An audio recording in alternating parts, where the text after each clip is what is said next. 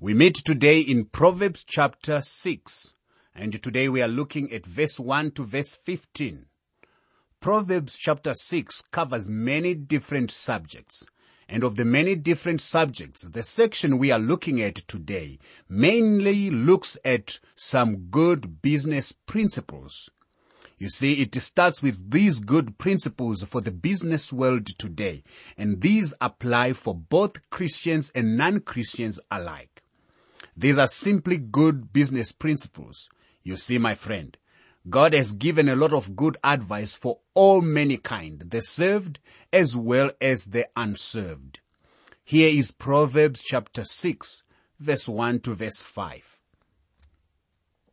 My son, if you become surety for your friend, if you have shaken hands in pledge for a stranger, you are snared by the words of your mouth. You are taken by the words of your mouth. So do this, my son, and deliver yourself, for you have come into the hand of your friend. Go and humble yourself. Plead with your friend. Give no sleep to your eyes, no slumber to your eyelids. Deliver yourself like a gazelle from the hand of the hunter, and like a bird from the hand of the fowler. Now, in this passage that we have looked at, the wise man mentions two things which are good advice at any time. First one is beware of signing a friend's note. And he says never become a partner with a stranger. And that is good advice, my friend. The unsaved man can follow this advice even in his business. And it will be helpful to him.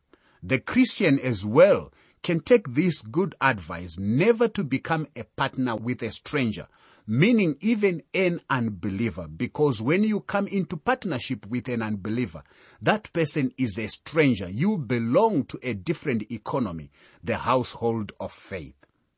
Now, the second verse would indicate that the fellow has been boasting, you see.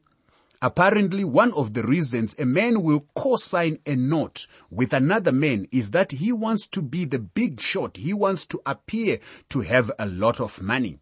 He wants to appear outstanding in the financial realm, and that becomes the basis of the boast. The creditor now has his neighbor in his hand as a co-signer, holding surety, which may include actually a man's house and goods thus making all that he has dependent upon the will of his creditor neighbor. The solution to this dilemma is to humble oneself, that is to plead to gain the desired end. Furthermore, one is not to rest or sleep as indicated in verse 4. Verse 4 actually says, give no sleep to your eyes, no slumber to your eyelids.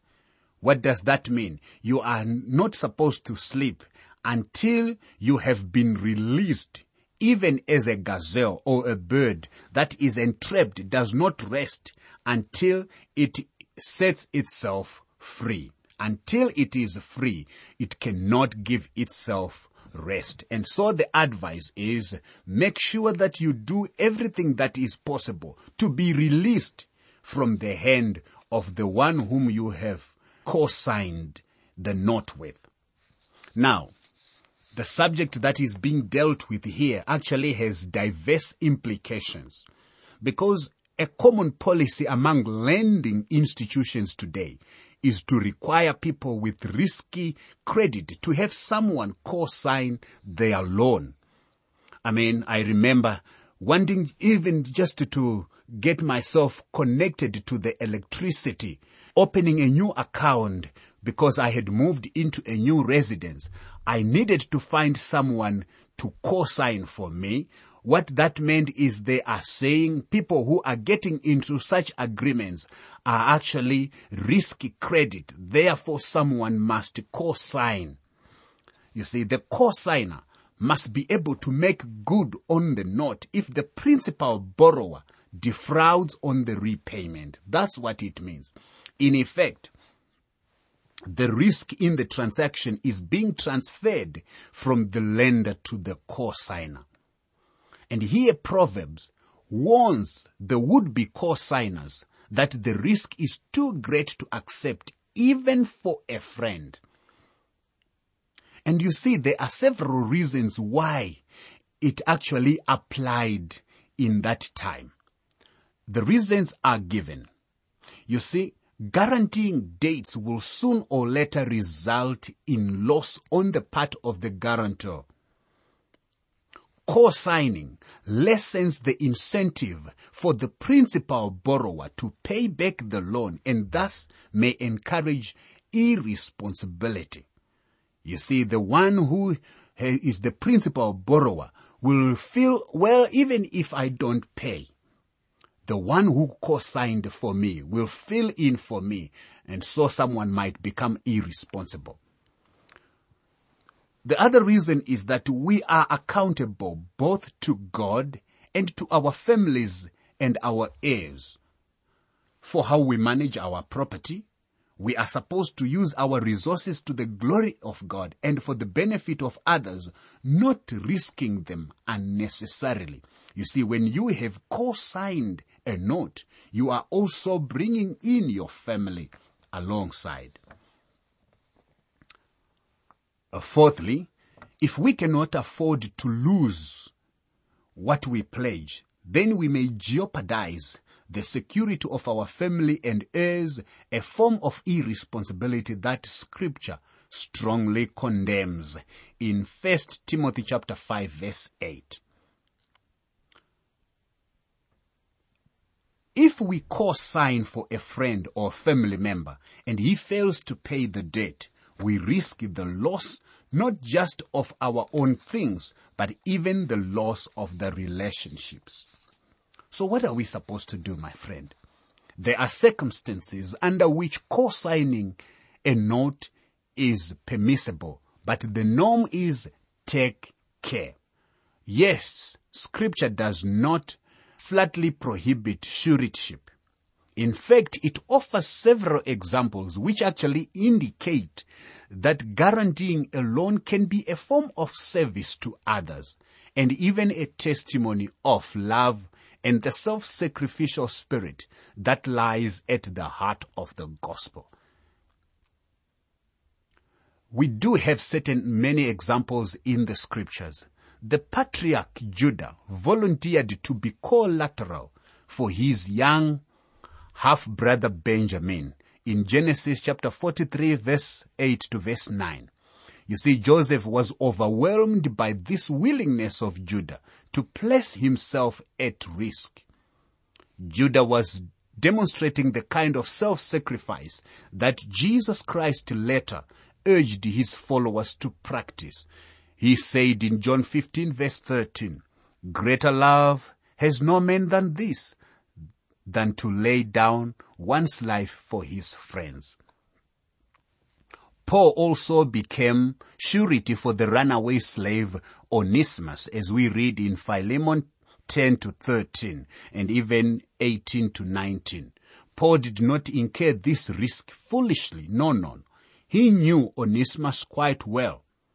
Nonetheless, Paul's act was a marvelous display of the grace of Christ. Christ himself became surety for us as sinners when he obtained eternal redemption for us. That is found in Hebrews chapter 7 verse 22, chapter 9 verse 12.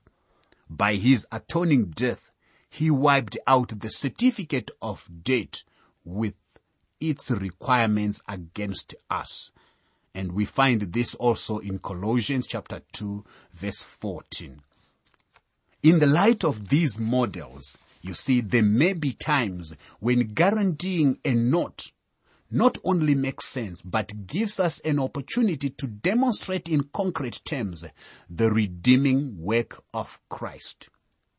For example, a wise and a financially able believer could offer to become surety for someone who needs help in buying equipment or tools to earn a living he can explain in the process that what he is doing is analogous to what Jesus has done for us. Thus the co-signer would not only be sharing the gospel, but showing the gospel as well. The gospel has to be shown. But I must even insist that when the cosigner is coming into such an understanding, the scriptures further tell us that we will actually venture into this by faith. Should the other partner take irresponsibility, the believer, the child of God, ought to settle the dates willingly and even not expect payment. Should payment come, praise the Lord. But even when payment does not come, you should do it because you are doing this as a service to the Lord. Not only should one be prudent in what he does in his businesses and prudent in what he says in his business world, but he is also to learn something from the ends. You see, this is where the whole catchy of the whole story comes in. You must be prudent in what you do in your business as an individual and even in the business world. But you must learn from the ends. God has given us an object lesson from the ants, the little creatures. Here is Proverbs chapter 6, verse 6 to verse 8. Go to the ant, you sluggard. Consider her ways and be wise. Which having no captain, overseer or ruler, provides her supplies in the summer and gathers her food in the harvest. This is very interesting, my friend. Here the sluggard is the habitually lazy person. And this person is admonished to learn two important lessons from the little creature's ants. You see, the ant has no guide, has no overseer or ruler. That's what verse 7 talks about. And that means that the ant does not have to have a taskmaster standing over it to make sure that it is work. You see, an ant is a self-starter, is self-motivated. Two, the ant is wise enough to prepare for predictable circumstances, and that's what verse 8 talks about. You see, the little ant is quite a teacher. Aunt Ant can reveal great truths to us. One truth is that she is as diligent in business as anyone possibly can be. This is something that the child of God can learn from the little ant. The ant is busy doing what is the most important thing in her life. She is getting food for the winter, caring for the future, and she is busy about it. Now, I think one of the greatest sins among Christians today is laziness. And many of the lazy ones can be found actually in full-time Christian service. All of us need to ask ourselves questions. We need to ask ourselves what we do with our spare time. Do we read the Word of God? Do we study the Word of God? And I think that laziness is one of the cases of the ministry today. How much time do you spend you see, it is a disgrace actually to go to the pulpit on Sunday morning unprepared. And sometimes I have seen preachers who just stand there in the pulpit saying that the Holy Spirit will give me an instant word when I'm there. No, my friend, you must prepare. How many even those who work in Christian circles who simply sit and not work? for the preacher, my friend. You should have something to say from the word of God when you stand before the sayings of God. For an ordinary Christian working in any place, make sure that you are working, giving good return for your wage at the end of the week, for your wage at the end of the month. The end has a lesson for us. Go to the end, you sluggard. Consider her ways and be wise. We must take consideration of how the end works. No one supervising. And of course, the little creature knows that the God of heaven watches. And that's how a Christian ought to work. You have a master who is from on high, who watches you when you work, who watches you whether you are tired really or you are just a sluggard person. Here is Proverbs chapter 6, verse 9 to verse 11. How long will you slumber, O sluggard? When will you rise from your sleep? a little sleep, a little slumber, a little folding of the hands to sleep. So shall your poverty come on you like a prowler, and your need like an armed man. You see, two questions about sleep are posed to the sluggard. You see, his answer is given in verse 10. Just a little bit more sleep. The result of such laziness is day poverty, which will come as suddenly and decisively as a robber. How long? Don't keep sleeping.